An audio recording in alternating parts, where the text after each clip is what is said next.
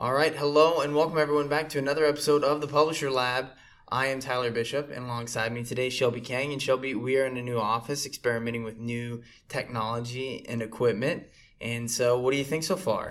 Um, so far, so good. Um, actually, in this new office, the rooms are a little bit different. They're a little more echoey, and um, we're working on kind of improving that. So if uh, the sound quality is a little bit different, hopefully it's better because we worked on on making it better. But if it's different, um, just bear with us as yeah, we. just bear with us. I think that probably this episode and the next couple will have all kinds of really interesting and fun things that we'll be adding into the podcast to try to make it better and improve it alongside some of the other content that we know runs ancillary to the podcast, like Inside the Publisher Lab. Um, but Shelby, uh, outside of all the things that we have going on, what's going on in the world of publishing right now? Yeah, um, I wanted to start off with this article about the Telegraph. So a couple episodes ago, we talked about you know how publishers spend more on engagement than acquisition. Um, and this article is actually talking about how the telegraph acquires and retains their readers um, so the Telegraph has hit their goal of 3 million registered users, and they're saying that a big part of that success has been switching their strategy from a metered paywall to a hybrid one. So I didn't know what a metered paywall meant um, before this. So many free, it means like a certain amount of free articles before you had to start paying, right? Exactly. And so now they're using the hybrid approach where they keep a certain percentage of content behind a paywall um, and they keep the rest available for free. So they originally started by gating 20% of their content, but now boosted that number to 35% of the content. Um, and the Telegraph began shifting their strategy from going after mass reach audience numbers to building a base of registered users a couple years ago. Um, and this is because registered users are generally more likely to convert to subscription, um, and they also have more access to first party data that way. Um, so, registered users of the Telegraph can access one premium article per week, and they also have access to the My Telegraph app, um, which allows them to save articles and tailor kind of their feed according to their interest. So, the app uses machine learning to also tailor content according to each user. Um, by using rich data such as you know browsing habits and things like that and it also uses data to determine the stage in which the user is to prompt different things. Uh, for example, a new registered user probably needs to know the products and services that are offered, whereas a user who's been signed up for a year probably just wants to see their content. So obviously the Telegraph is a huge media organization. They've got a lot of technology and money and resources and bandwidth to kind of execute these type of things.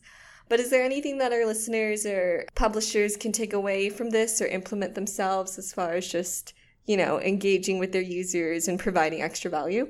Uh, yeah, I mean, uh, you know, hey, we know the Telegraph. Uh, uh Chris Taylor came and uh, spoke uh, at, at, our event at Google in London, and um, you know, he shared, you know, some of his insights, which we've shared before here on the podcast and other places. But um, what I think is interesting, a couple takeaways. One is um, you know, uh, first I'm first I'm gonna kind of be hard on them, and then I'm gonna like highlight all the things that I think they're doing really well, and and maybe some things that uh, a lot of other publishers can implement too. And where I'll be hard on them is basically you know this idea that you know uh, a lot of publishers right now are looking into how do they pivot to subscriptions, right? How do you how do you generate more subscriptions? And you know the Telegraph has basically declared victory in a lot of ways by saying We've, um, in, in, the same way that, you know, uh, musicians used to be able to say, we sold that, we were having trouble selling out our shows, but now we sold them out. And you're like, what'd you do different? Well, we gave away tickets for free. And uh, that's not really what the Telegraph is doing here, but um, they've lowered the bar a little bit and um, and lowered the bar just by their own outward metrics by basically saying, hey, we're going to make subscriptions. Um, not something that we're as aggressively keeping away from people. So if you register, you'll be able to get more of our content uh, without having to pay for it. And obviously, that's attractive. Uh, they've got a great product, uh, very well um, known brand uh, news, and that seems to be what people are willing to pay for. We talked before about what people are and aren't willing to pay for in terms of written content. Uh, brand news seems to be the one exception where people are Um, so that being said, uh, logged in users do provide uh, a lot more data for, for the publisher. So this is data that you can use to segment. Um, it's also data that you can use to personalize, and all these things can help you um, improve the engagement, get users to come back. Um, there's a, a lot of good reasons why you would want to do this. Hopefully, if you're listening to this, you can kind of perceive how this would help you potentially sell to directly to advertisers or if nothing else, just get users to come back to your site or spend more time on it. I, I don't know how good the Telegraph is yet at true personalization um, to be able to say the visitors that are new versus the visitors that have subscribed for a year. That's not really personalization so much as it is segmentation. And um, I don't know how well they're using machine learning either. Uh, based on what I know about their business, not they're not doing it very much. Um, but I do think that that is the next layer to this that everybody is going to start getting pretty good at. And we've talked before about what is personalization, personalization, what does it really look like? Uh, I think no one's 100% sure, but um, it'll be people like the Telegraph to start setting the precedent for what that looks like. So if you're a digital publisher right now and you're like, Tyler, this doesn't pertain to me, um, the truth is, is it does. If you have a WordPress site or pretty much any CMS, um, there's extensions or built-in functionality. WordPress has built in to where anybody could become a logged in user. You just get their information, they create a user account, and then um, that basically gives you access to things like their email and other information that you can use to kind of keep them coming back when they are on your site and they're logged in. Um, you can create different experiences for them. Um, you can do things like rewards where basically might put premium content behind a locked wall where basically if they're subscribed um, they can have access to content that others don't um, but yeah i mean i think maybe that's even step two but there's a lot of benefits to being able to do that and not something that has a very tall barrier to entry yeah, so you've asked me this question, but I don't think I've asked you this question. And since you brought it up, what does personalization mean to you when it comes to digital publishing? Well, I, I think that's tough um, because for me, and in many cases, when I'm, it, it really depends on context. Um, so for me, the context of me being on my phone and reading an article from just about any publisher, you can strip out pretty much everything but the HTML for me. Um, I just want the text. I want the Apple Reader version uh, of content, and so um, I don't want my page to be slowed down. I just want the information fast and easy and quick. Um, then there's times whenever I'm trying to consume like more rich media, like video or audio or um, even certain like image based media. Um, and I'm kind of in a different mode, usually like when I'm not at work um, or like during working hours, where like if I'm reading an article, it's probably because it's like relevant maybe to something that somebody has sent me and I'm trying to like parse through the information.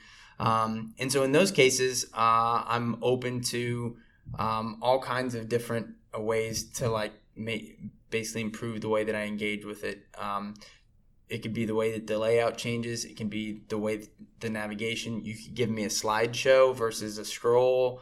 Like, um, to be honest, I don't really know, but I'm open to whichever one of those, you know, like ultimately is the best. And I'd let a machine decide that. I know that they're pretty good at those things.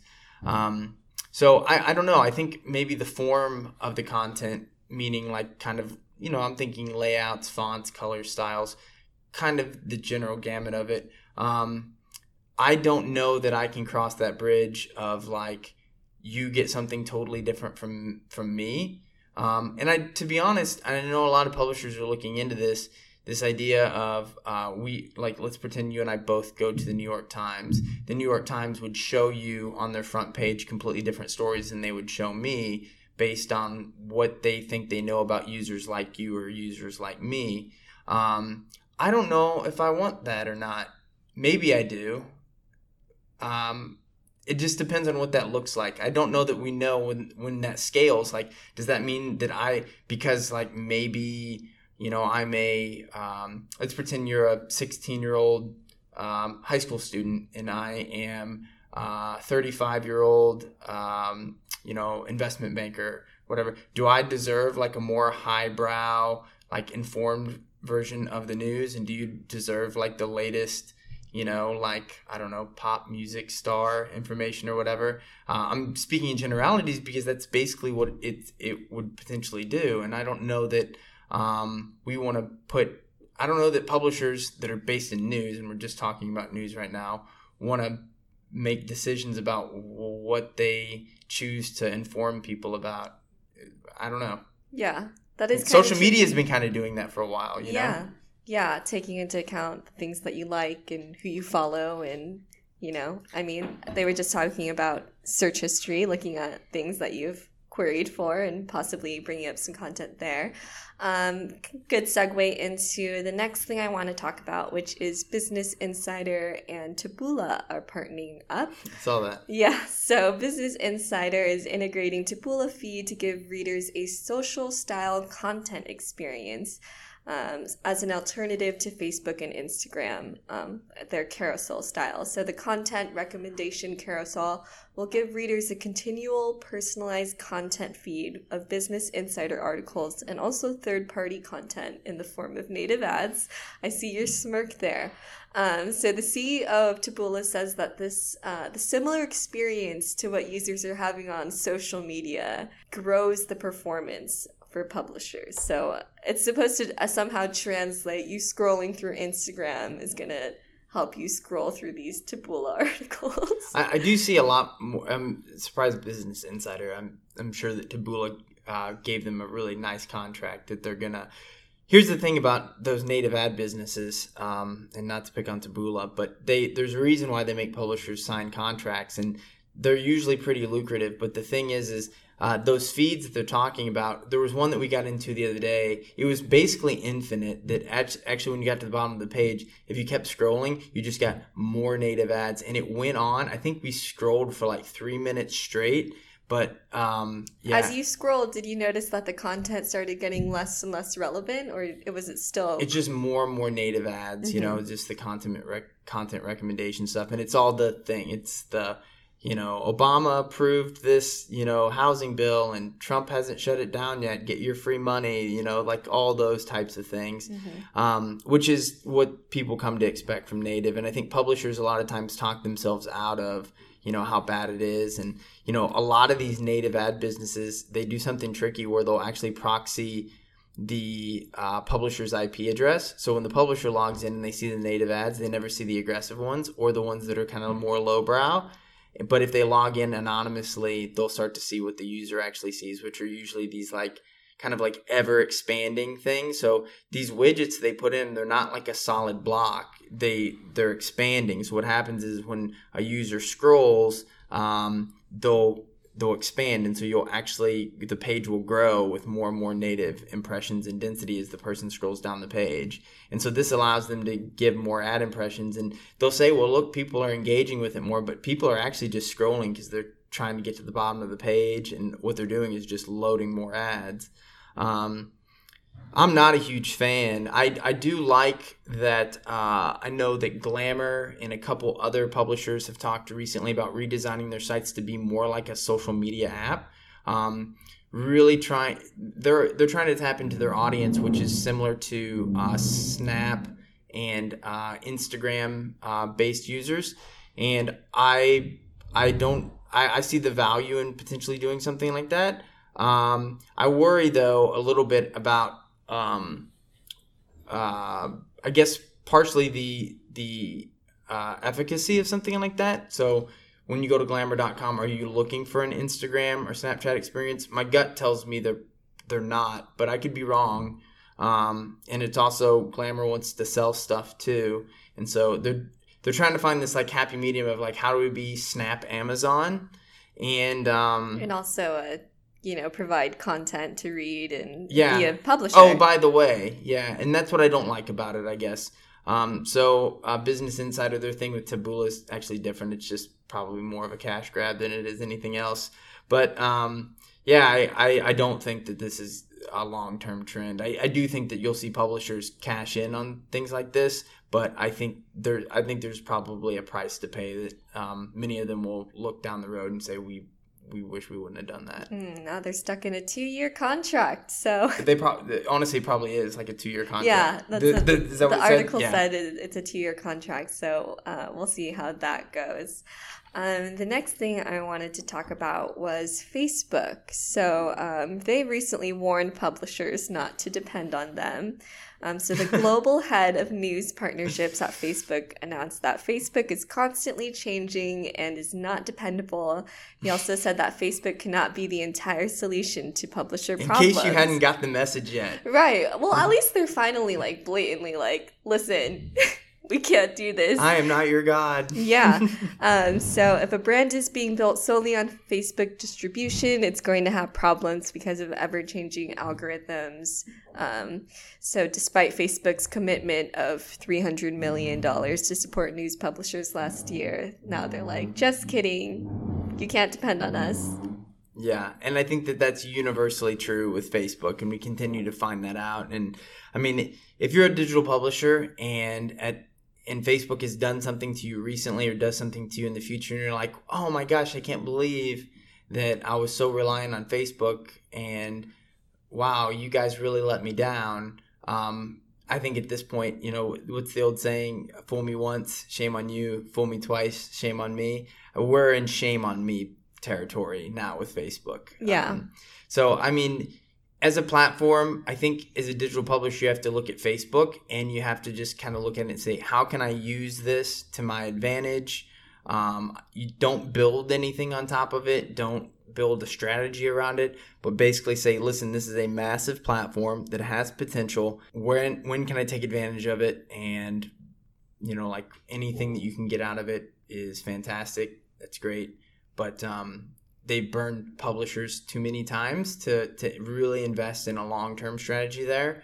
Um, I think it makes it tough for publishers that do uh, understand social and their audiences are on Facebook. The Facebook audiences are generally a little older. Um, uh, there's a reporter for I think it's BuzzFeed or maybe it's the Atlantic that I follow uh, on Twitter. Uh, her name is Taylor, and she recently interviewed uh, with Digiday on their podcast, and she talked about how basically younger um, younger generations don't use Facebook at all, and I think that's a perception that people already have, but Facebook's audience is, is an older audience. And so, um, as a digital publisher, there is some kind of, um, uh, I guess, drop dead date with, you know, how relevant Facebook's going to be. But a lot of people, that's their audience. And so, um, figure out when Facebook is allowing you to tap into it and when they're not. And um, it makes it hard to build a strategy team around. If you have a social team, you know, like just tell them not to go in all in on Facebook. It kind of makes me wonder what the younger generation is on because I recently saw that, you know, Twitter's audience is a lot lower than you would expect. They're daily, they're active daily users, which surprised a lot of people. yeah, and then Snapchat's not growing. So what are these kids up to? What are they? Well, I think Instagram is big. Um, one of the things that you know, and this is something maybe you can help me with a little bit is. I, I think what's interesting to me about Instagram because we uh, we had a project where we had um, we were acqu- acquiring accounts and working with uh, different publishers uh, in an Instagram capacity, and I was blown away by just how fake a lot of things on Instagram are, both not bots followers, but just the activity and engagement. They're real people in a lot of cases, but they hire services to do follow backs and all this kind of stuff, and so it's it's just not real. It's not actual. And I think people understand this, you know, the influencer bubble right now that I think a lot of people are like very heavily scrutinizing is looking at this. But I do think that there are lots and lots of real users that are spending tons of time on Instagram.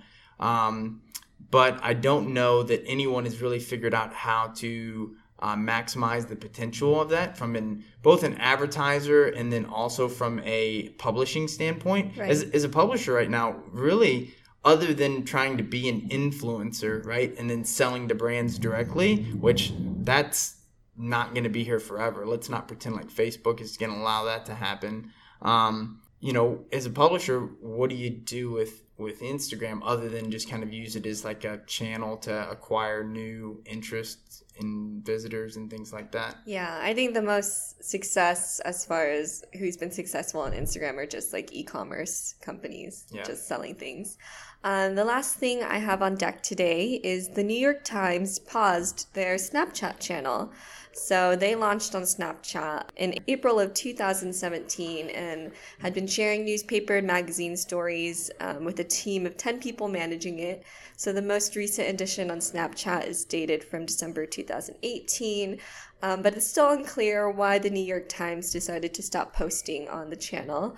Um, could be due to the fact that Snapchat isn't growing anymore, but they're still increasing revenue, so it's kind of up in the air. I didn't know what your thoughts were. I know you're not a big Snap or not a Snapchat user at all, right? Uh, no, I I, ha- I use Snapchat, just not not all that much. I have a, like a, a close circle of people that I Snapchat with. Um, it's it's kind of a weird group of people that I like connected in there, but I'm not a heavy user of the app. Um, but I mean, here is what is interesting to me about it is that it does have more active daily users than Twitter, right? I've, I've been thinking about this a lot because there's a lot of talk about the monopolies that occur in this space. Mainly, you know, Wired had an article a couple weeks ago about how uh, it was very clickbaity. It said uh, Germany has outlawed Facebook's ad business. Um, and of course, that's not what has happened at all. Uh, Germany's basically accused Facebook of antitrust and forcing users to agree to um, uh, a form of data sharing uh, to use the platform that is unreasonable, not basically giving people options. Like if you want to use the platform, you have to agree to like unprecedented access to your data. And um, I think Facebook will fight that. Um, they're saying, listen, you don't have to use our platform. But Germany basically says, well, listen, you're the only platform that does what you do. And they said, well, no, there's YouTube and Twitter and Google. And they said, those aren't the same thing. And they kind of twisted uh, Mark Zuckerberg's uh, words against him, which when he testified here at Congress, um, there's kind of a, a, snarky quote that he made to one of the congressmen that said something. Um, uh, he said something along the lines of, well, Twitter isn't Facebook, Senator, or something like that. And the truth is um, that all these platforms are kind of unique in their own way. And what I'm getting to is that Twitter is really um, it's a it's a different thing than Snapchat. So to expect the users to be more is not necessarily reasonable because I think people use Twitter. There's a lot of reporters and news personalities. If you look at the people that are verified on Twitter, most of the people that are verified that aren't like celebrities, they're all uh, reporters and people that write and distribute news. And that's really what Twitter is for. And there's a certain, I would say, minority of the population that wants to be plugged into the you know arbiters of the news and then the rest of the people are just kind of like eh i'll get it when it's out. Like i don't need to be connected to all these people.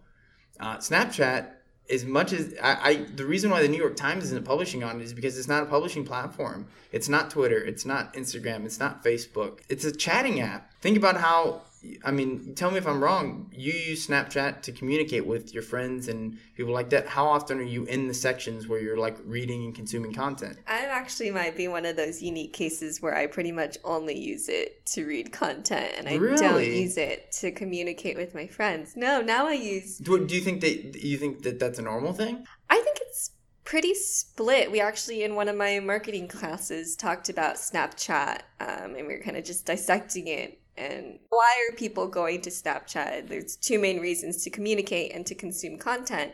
Um, and there wasn't really a clear consensus in the room of like which one is more popular. So it's it's Huh. really hard to say. But Those are two very different things, though, right? yeah, And, and it's interesting because um, Twitter and Facebook kind of started as both of those things. They started as basically platforms for people to communicate and stay socially connected, and they've tran- they transformed into like this window into the rest of the world, right? Twitter, especially. I mean, Twitter used to be basically the equivalent. I think Jack mentioned earlier. It's basically the equivalency of a status update on like AOL back in the day or Instant Messenger, basically saying like I'm out to lunch right now or whatever it is and that's really for a closed group of people. Now when you think about twitter it's like twitter is like the worst social media one to stay connected to like friends or family or close you know close knit to people. So i mean maybe snapchat will evolve into that. Maybe that's that's where things move. Um, i'm not so sure but I do think these are all really different, and I think the New York Times is probably looking at it and saying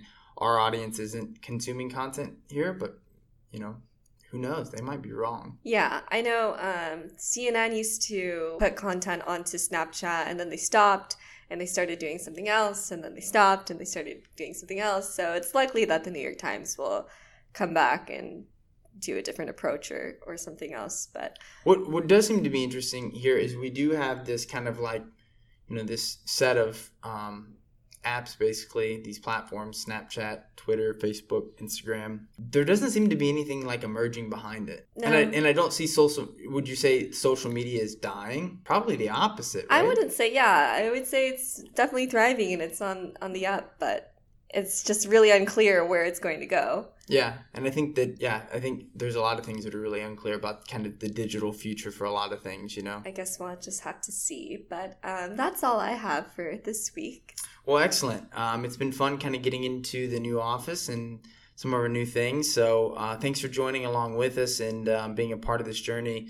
Uh, you know, I was just remarking the other day, I sent you a message on our Slack channel, uh, but uh, Shelby, and not our audience. You're like, we have a Slack channel? The podcast does? Not yet, but the uh, the podcast has grown quite a bit over the last uh, couple months, and that's all thanks to all of you loyal listeners and the reviews and things like that along the lines in iTunes. So we are looking for different ways to continue to expand and grow the podcast, maybe more episodes or content. Um, but it all starts with with um, all of you and.